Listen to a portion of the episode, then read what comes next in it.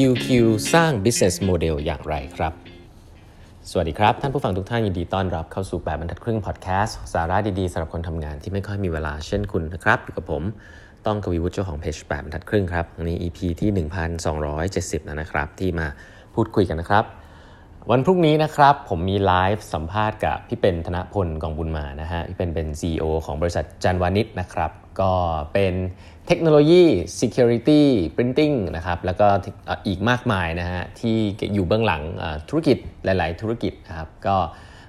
บริษัทอายุ 100 กว่าปีแล้วนะฮะเราจะมาพูดคุยกันว่าฝากคลื่น disruption และด้วยการบริหารงานอย่างไรนะรพรุ่งนี้ก็มาพูดคุยกันได้นะครับโอเค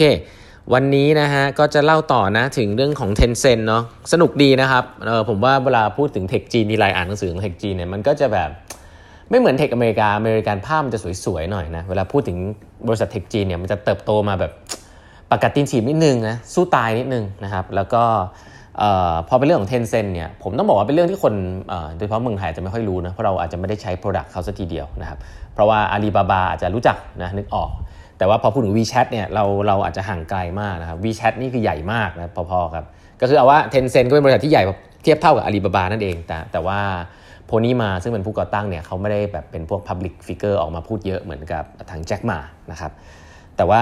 Destiny คล้ายๆกัน ซึ่งเดี๋ยวจะเล่าให้ฟังว่าสุดท้ายนี่โอ้โหช่วงที่ผ่านมานี่หนักหน่วงกับทาง government จีนมากนะครับก็แต่ก็สนุกดีนะครับ แต่ย้อนเล่าย้อนก่อน เพราะว่าแอป WeChat เป็นแอปที่มีคนใช้เยอะที่สุด ผมว่าในโลกเลยก็ได้นะในโลกหนึ่งว่าก็ว่าได้ เพราะว่าเป็นแอปแชทที่แบบคนจีนใช้เยอะจริงๆนะครับแต่ว่าก่อนหน้าที่จะเป็น WeChat เนี่ย ก็เป็นแอปที่ชื่อว่า QQ ก่อน QQ ก็เป็น messaging app นะฮะที่ใช้บนเดสก์ท็อปนะต่างกันคือตอนนั้นเนี่ยโลกยังเป็นเดสก์ท็อป first อยู่ไม่ใช่ mobile first นะครับก็เป็นคอมพิวเตอร์อยู่นะ QQ ก็เป็นแอปแชทที่ background คือก๊อปนะจะใช้นี้ก๊อปเลยนะมาจาก ICQ นะฮะแต่ก็ใช้ที่เมืองจีนก็ค่อนข้าง work นะครับ work มากนะครับแต่ว่าก็เกิดปัญหาเรื่องเดียวกันครับในการทำสตาร์ทอัพเรื่อง messaging ก็คือว่าแล้วมันไม่รู้ว่าจะจะทำเงินยังไง break even ยังไงนะครับแล้วก็ยุคนั้นเนี่ย เงินลงทุนมันก็ไม่ได้สะพัดในจีนขนาดนั้นนะครับโพนี่มาเนี่ยก็ก็เริ่มคิดนะฮะที่จะทำ business model ขึ้นมาว่าแล้วฉันจะเก็บตังค์ยังไง เขาก็ลองหลายอย่างมากนะครับ เขาลองแล้วก็เป็นเป็นผมว่าอันนี้คือเป็นเรื่องคลาสสิกนะ ต้องบอกว่าอันนี้คือปี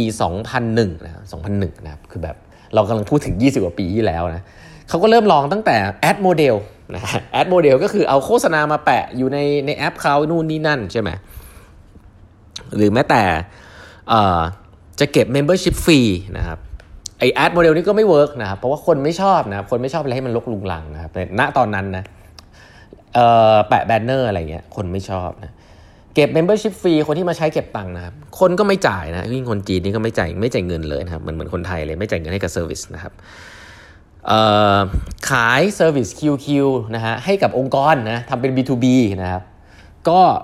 ก็ขายไม่ได้นะครับทำเป็น messaging app เขาบอกตอนนั้นเนี่ยลักษณะของ QQ เนี่ยคล้ายๆ แล้วก็จะเริ่มที่คล้ายๆกับบริษัท Slack นะแต่ Slack นี่มาทีหลังเลยนะ อันนั้นคือมาก่อนการเขาบอกว่า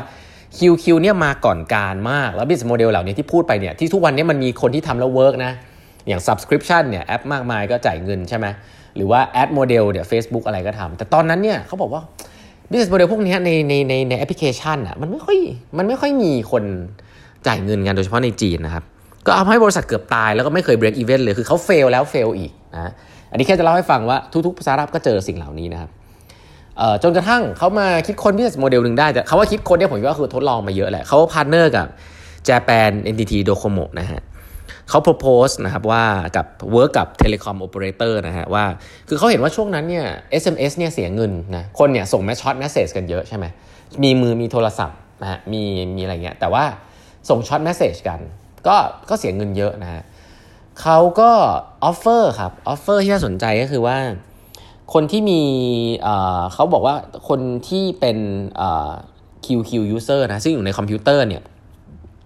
นะฮะสามารถนะครับสามารถที่จะได้ alert นะครับจากมือถือนะครับผ่านมือถือนะได้ alert ผ่านมือถือนะด้วยระบบ SMS เนี่ยแหละนะครับ โดยลิงก์ตัว QQ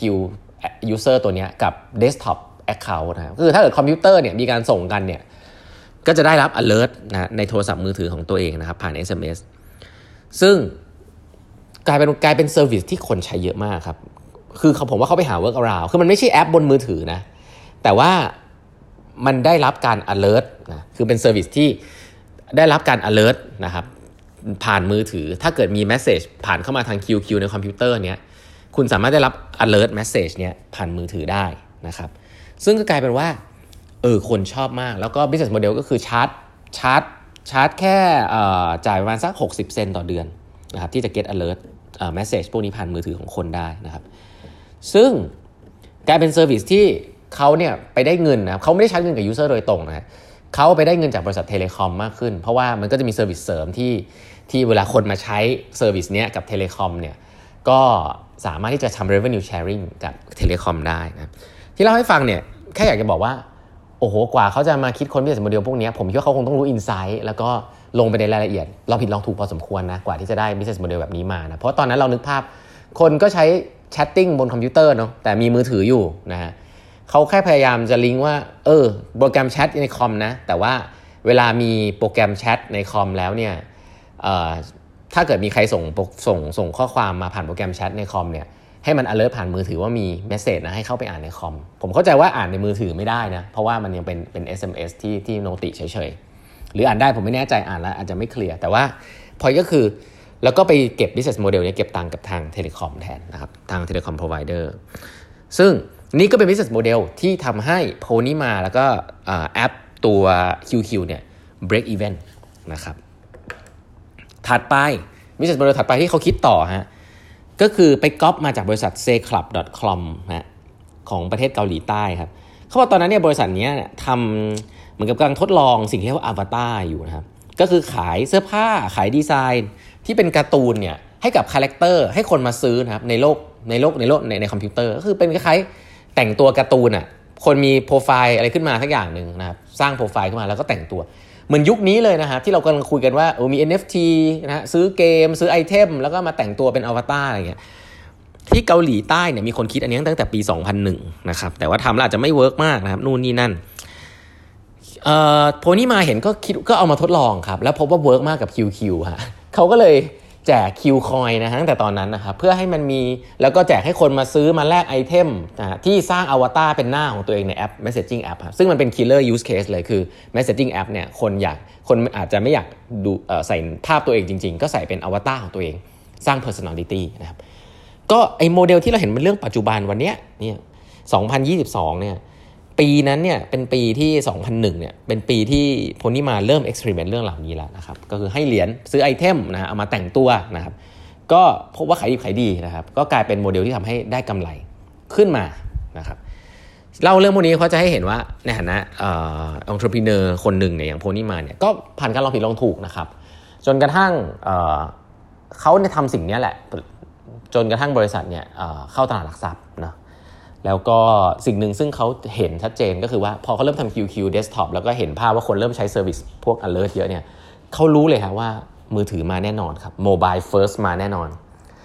story เนี้ยคล้ายๆ story ของ Facebook เลยนะ ตอนที่ Facebook เนี่ยตัดสินมาร์คซักเคอร์เบิร์กเนี่ยทำ Facebook ที่อยู่บนคอมพิวเตอร์เนี่ย work มาก แต่สุดท้ายต้องตัดสินใจ disrupt ตัวเองทำเป็นแอปขึ้นมาเพราะรู้ว่าอนาคตคือ mobile first นะครับ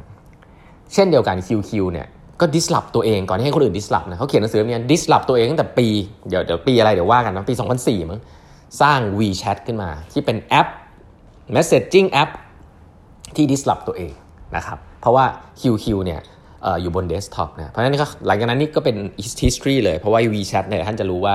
ตอนนี้เนี่ยคือเหมือนกับเป็นชีวิตของคนจีนทุกอย่างแอปทุกอย่างที่เป็นมินิแอป อย่างเราเนี้ยจะหาแอปใหม่ๆเนี่ยเราเข้า App Store Play Store ใช่ไหมครับ คนจีนเนี่ยเข้ามินิแอปของ WeChat นะแล้วก็เข้าไปทำแอปนู่นนี่นั่นเต็มไปหมดเลยนะครับ ก็เดี๋ยวมาเล่าให้ฟังต่อว่ามันเจ๋งยังไงนะครับกับบริษัท Tencent บริษัทนี้นะฮะแล้วพบกันใหม่วันพรุ่งนี้ก็แปดบรรทัดครึ่งนะครับ อย่าลืม subscribe แปดบรรทัดครึ่ง podcast แล้วก็แปดบรรทัดครึ่ง YouTube ด้วยนะฮะ แล้วพบกันใหม่วันพรุ่งนี้ครับ สวัสดีครับ